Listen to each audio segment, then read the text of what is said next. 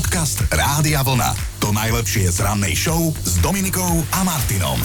Zobudili sme sa do dňa bez výhovoriek, aj taký má byť 27. september, máme útorok a Cipriánovia všetko najlepšie, pretože dnes máte meniny. Delíte sa o ne s Damianom, Damianov, Kozmasom a Mirabelou, sme sa tak dočítali.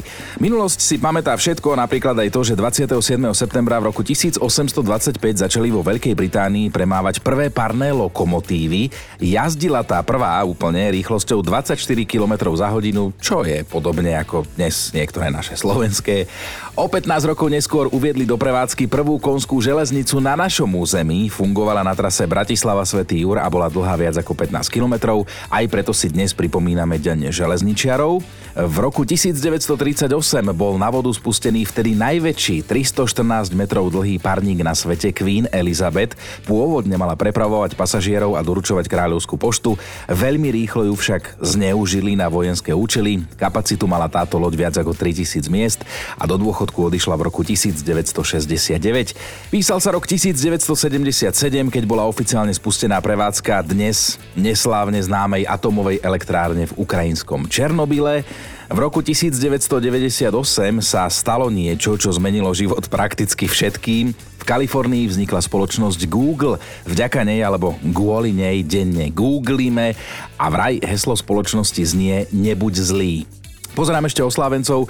62 rokov má dnes český hudobník, bubeník, ale aj spevák, ktorému sa darí aj solo aj ako frontmanovi skupiny Lucie. Na bicích vraj začal hrať už ako štvoročný a keď vyštudoval za elektrikára, umeleckú dušu to v ňom nepotlačilo.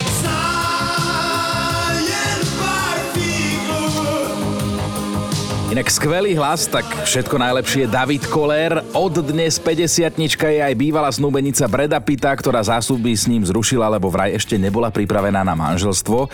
Herečka Gwyneth Paltrow dnes oslavuje, svojho času vraj pobláznila hlavu aj Benovi Eflekovi. Dokonca v roku 2012 získala titul Najlepšie oblečená žena roka.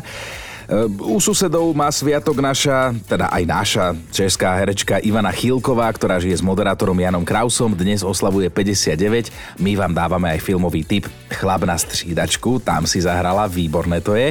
No a ešte rok 2015, 27. septembra práve v 2015 mal svoj deň cyklista Peťo Sagan. V americkom Richmonde sa stal cyklistickým majstrom sveta. Podcast Rádia Vlna. To najlepšie z rannej show. A sme si tak povedali, že dnešní školáci by možno zostali v šoku a prekvapene by sa nás opýtali, čo to pre Boha je, keby videli niektoré školské pomôcky, ktoré sme kedysi používali my. Lebo niektoré sa už radia do skupiny retro a my si dnes chceme trošku nostalgicky zaspomínať. Tak poďte si aj vy s nami zaspomínať, že keď sa povie školská pomôcka, na ktorú si spomeniete ako prvú alebo vašu obľúbenú a aký príbeh sa vám s ňou spája. Keď si zaspomínate na školu a na telesnú, tak ste ešte zažili tú trenírkovo-gaťkovú módu, lebo pre niekoho to bola nočná mora, ale takto jednoducho bolo. Chlapci cvičili v bielom tielku, červených trenírkach, dievčatá v bielom tričku a v modrých gaťkách. Obuté sme mali také tie klasické cvičky, ako ten zajac v počkaj zajac, ale zase na druhej strane boli sme si aspoň na tej telesnej všetci rovní, čo sa úboru týkalo. No a kto úbor náhodou neval, alebo pretože nebol rebel, tak nemohol cvičiť v niečom inom a mal samozrejme problém. Ale pre mňa je legendárna školská pomôcka špongia. Mok mokrá špongia, ktorou sme sa zvykli ohadzovať v triede a ona zvykla aj celkom dosť smrdieť niekedy už tá špongia, tak ďalšia retro pomôcka napríklad podľa toho, čo aj vypíšete, môže byť školská aktovka. Tu si pamätáte takú tú neforemnú, veľkú obdlžníkovú tašku, aktovku s priehradkami, ktoré sme kedysi nosili. Dnes sa to už podľa mňa nedá ani v tejto forme kúpiť, lebo tak to muselo byť podľa mňa aj na chrbticu zlé. Ťažké to bolo, veľké to bolo, nemotorné to bolo, ale čítam, že predchodcom takej školskej aktovky boli také obyčajné plátené tašky, ktoré si školáci jednoducho ako v rece zemiakov prehodili cez plece a hýbajú ho takto do školy. Učebné pomôcky našich starých rodičov, rodičov, ale už aj tie naše boli iné ako mnohé súčasné a konec koncov je to v poriadku lebo doba sa mení a sa to celé nejako posúva, ale my dnes s vami riešime, na ktorú školskú pomôcku si spomínate, bola vaša obľúbená máte s ňou nejaký príbeh spojený. A raz čo sa ozval, keď mi mama konečne kúpila zmizík, tak som bol šťastný ako vlcha. Pamätám si, že bol svetlomodrý a mal taký tmavomodrý vrchnák. To sa ešte v škole písalo atramentovým perom, takže sme na schvál robili chyby, aby sme potom mohli zmizíkovať a niekedy sme spolužiakom, ktorí nás štvali, zmizíkovali domácu úlohu. Ale tak áno, zase to si vyťahol Rasto, lebo zmizík bol svojho času veľký hit, normálne prelomový vynález, ako dnes hovoria mladí, taký must have kúsok. Jeden z prvých na svete použiteľný zmizík vraj vyrobila firma srbského vynálezcu Slavoliuba Eduarda Penkalu a tiež vyrábali aj pentelky, ak si na ne ešte spomínate, moja generácia. Maťa píše, super téma, hneď ste mi pripomenuli piják. Pre tých, ktorí nevedia, bol to taký špeciálny papier v zošitoch, ktorý vedel vysať rozliatý atrament alebo tekutinu a viem, že mama mi ho kupovala aj preto, aby som v zošite nemala somárske uši. Mala som rúžový a chlapci mu našli ešte jedno využitie. Posielali nám na pijaku cez hodinu zamilované odkazy, píše Maťa. Po píše, hneď si spomeniem na veľkú školskú mapu, ktorá vysela na stojane a kvôli ktorej som dostal dvojku zo správania. Odpovedal som totižto na zemepise zo slovenských pohorí a v ruke som mal takéto drevené ukazovátko, Celý šťastný, že som našiel slanské vrchy, som sa po mape tým ukazovadlom rozbehol a búchol som do nej. Bol to zlý nápad, lebo sa roztrhla a učitelia zemepisári ma skoro rozžuli v zuboch, lebo som im zničil jedinú učebnú pomocku, ktorú sme v tom čase na škole mali. Doteraz za to cítim krivdu, píše Ivo. A inak pamätáte si aj slepé mapy, keď sme mali hľadať nejaké mestá, pohory a všetko možné. Možno sa to používa aj dodnes, ale neviem, či v papierovej forme. A možno ste počuli, ale vraj Atlasy a učebnice učebnice sa majú prepisovať, lebo poľskí vedci tvrdia, že niektorým vrcholom vo Vysokých Tatrách sa zmení nadmorská výška, lebo že tie pôvodné merania sú chybné. Napríklad aj čo sa týka pohraničných a populárnych rysov, tak tie sú vraj menšie, ako sa o nich učí v školách, tak uvidíme. No a hlasovku mi tiež môžete poslať s tými vašimi obľúbenými pomôckami. Na Atlas si spomína aj Mišo. Čaute. Ja nikdy nezabudnem na školskú pomôcku zvanu Atlas, ktorú sme používali na zemepise. Totiž to náš učiteľ Kruťo nás ním rád búchal po hlavách. Až raz som sa nahneval, lebo udrel môjho kamoša bez dôvodu po hlave. Tak som mu všetky tie atlasy cez prestávku von okno z tretieho poschodia vyhádzal. Aj Ľuboš sa ozval cez hlasovku, ale tentokrát s takým ako celkom vážnym príbehom. Ja si zo školy pamätám na to veľké kružidlo, ktorým sa kreslilo na tabuľu. Našťastie som bol len sledovateľom morbidného príbehu. Keď ma raz riešili v riaditeľni, tak tam prišla pani učiteľka s dvoma žiakmi, ktorí sa pohádali o desiatu a jeden z nich mal tú 12 cm ihlu toho kružidla zapichnutú v kolene. Ľudská si spomína na legendárnu cerusku a píše Nikdy nezabudnem na verzatilku, takú tú kovovú cerusku s vymeniteľnou tuhou. Na konci mala trojnožku na strúhanie tuhy, na ktorú som raz bosá stúpila a týždeň som potom krývala. A samozrejme chalani si z verzatilky urobili takú flusaciu zbraň a vystreľovali z nej po nás papierové guľky. Inak verzatilky sa vyrábali v Českých Budejoviciach od roku 1950. Ak taktovka, kalkulačka solárna, uhlomer, prezúky, obaly na zošity, peračník, globus, to všetko sú školské pomôcky, ktoré sme zažívali. A vy si na ktorú spomeniete ako prvú, lebo s ňou máte nejaký príbeh, nejaký zážitok, tak nám dajte vedieť, čítame to až do 9. Jaro píše, práve myslím na môj úbor na cvičenie, do ktorého mi asi v 7. ročníku jedna spolužiačka zakamuflovala surové vajíčka. Zistila totiž to, že chodím nielen s ňou, ale aj s jej kamarátkou z vedľajšej triedy. A keď sa presúvali z triedy do telocvičenia, tradične chalani vždy na telesnú, tak tašky s úborom sme po sebe hádzali, bili sme sa s nimi.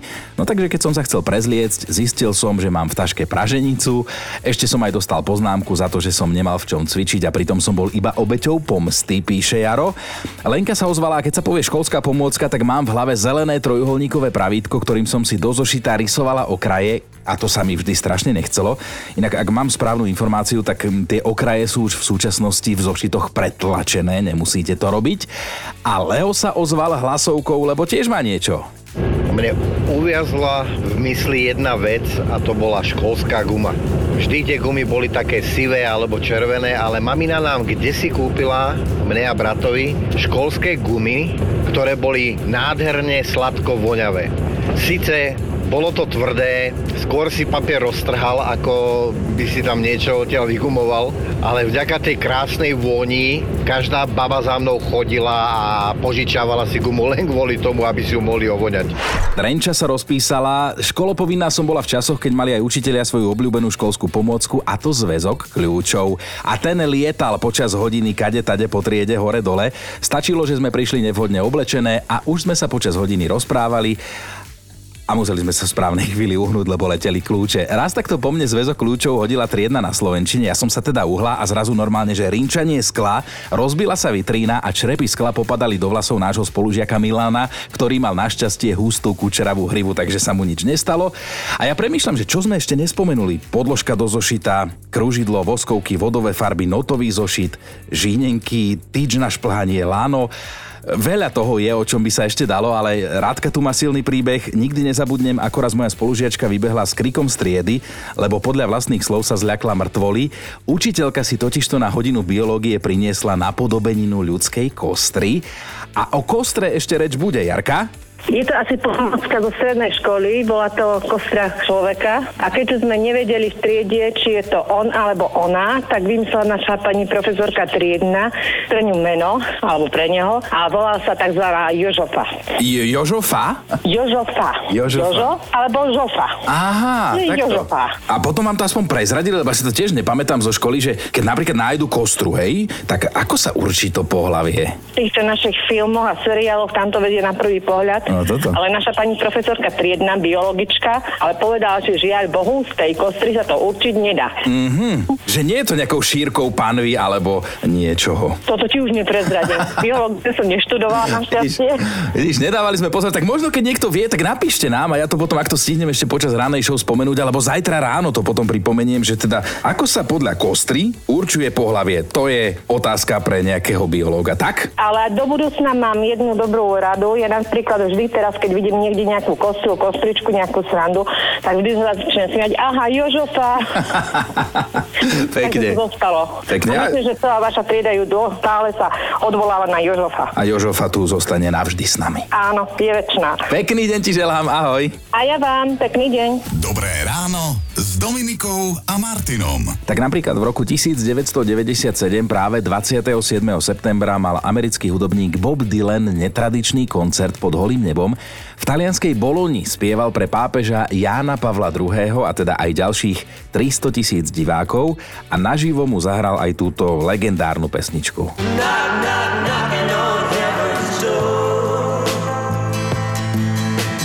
Knocking on Heaven's Door, lebo teda v preklade veľmi symbolicky pred pápežom klopanie na nebeskú bránu a viete, čo na to celé povedal vtedy Jan Pavol II, že vraj sa teší, že sa stretol s mladými ľuďmi a mohol si popočúvať ich obľúbenú hudbu a pritom Bob Dylan bol už v tom čase známy ako veľký rebel. Podcast Rádia Vlna. To najlepšie z rannej show. Dozvedeli sme sa totiž to, čo si v 18. storočí mysleli ľudia o tehotných ženách. Pred vyše 200 rokmi panovalo presvedčenie, že tehotná žena by sa nemala pozerať na škaredých ľudí ani na škaredé veci, lebo v opačnom prípade by sa jej mohlo narodiť škaredé dieťa. No a nechcem úplne rýpať, ale hlavne keď tu Dominika nie je, ale jej mama asi nebola obklopená len peknými ľuďmi a vecami, keď sa malá Doda narodila.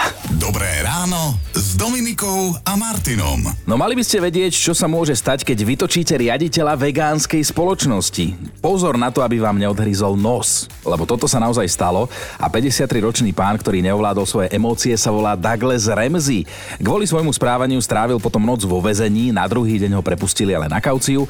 A čo ho tak vytočilo? No, si cez víkend vyrazil na futbal ako fanúšik a večer po zápase sa na parkovisku pri futbalovom štadióne pohádal s iným vodičom, takže nejaký problém s autami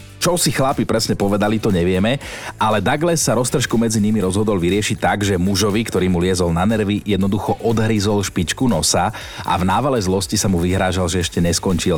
Takže má teraz veľké problémy, musel zaplatiť viac ako 11 tisíc eur, aby na súd čakal na slobode, nie za mrežami a mm, jeho reakcia sa možno dá pochopiť, lebo že teda skôr ako sa stal riaditeľom vegánskej spoločnosti, tak pracoval pre potravinársky gigant, ktorý spracúva a predáva meso.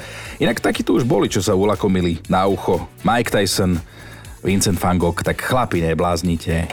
Podcast Rádia Vlna. To najlepšie z rannej show. A teda máme top 5 školských pomôcok, na ktoré si spomeniete, máte buď slzy v očiach, alebo v nose sopel, lebo buď vás rozosmiali, alebo máte všelijaké spomienky. Peťka je Roman, ktorý sa po rokoch priznal na Facebooku Rádia Vlna, že školská pomôcka, na ktorú si hneď spomenie, je triedna kniha. Jednu dokonca raz spálil na hrádzi. Štvorka je Dušan. Ja si spomínam na veľké drevené kružítko, s ktorým mi učiteľ vyťal po hlave. Sedel som v prvej rade, vyrušoval som a bolo to asi to prvé, čo mal po ruke. A to bola iná doba, keď nás učiteľia mlátili kružidlami. Trojka je Gregor, ktorý ich zalovil v pamäti a spomenul si na brožúrky o sexuálnej výchove, ktoré boli, a toto si isto pamätáte, vymyslené tak, že bez červenej fólie sa na nich nedali prečítať pomenovania pohlavných rozmnožovacích orgánov. A teda, ak vraj bola podľa Gregora nejaká školská pomôcka fakt pamätná, tak to bola tá červená fólia. Dvojka je Monika, počas školy najčastejšie strácala gumu na gumovanie. Nikdy ju nevedela nájsť, keď ju potrebovala, tak si našla fintu, doma gumovala chlebom. No a dnešná jednotka je Ingrid od susedov z Česka, ktorá si spomenula na trojuholníkové priesvitné plastové pravítko, zelené, ktoré si jej pani učiteľka češtiny vždy počas diktátov sama sebe zapichovala medzi oči. Počúvajte Dobré ráno s Dominikom a Martinom každý pracovný deň už od 5.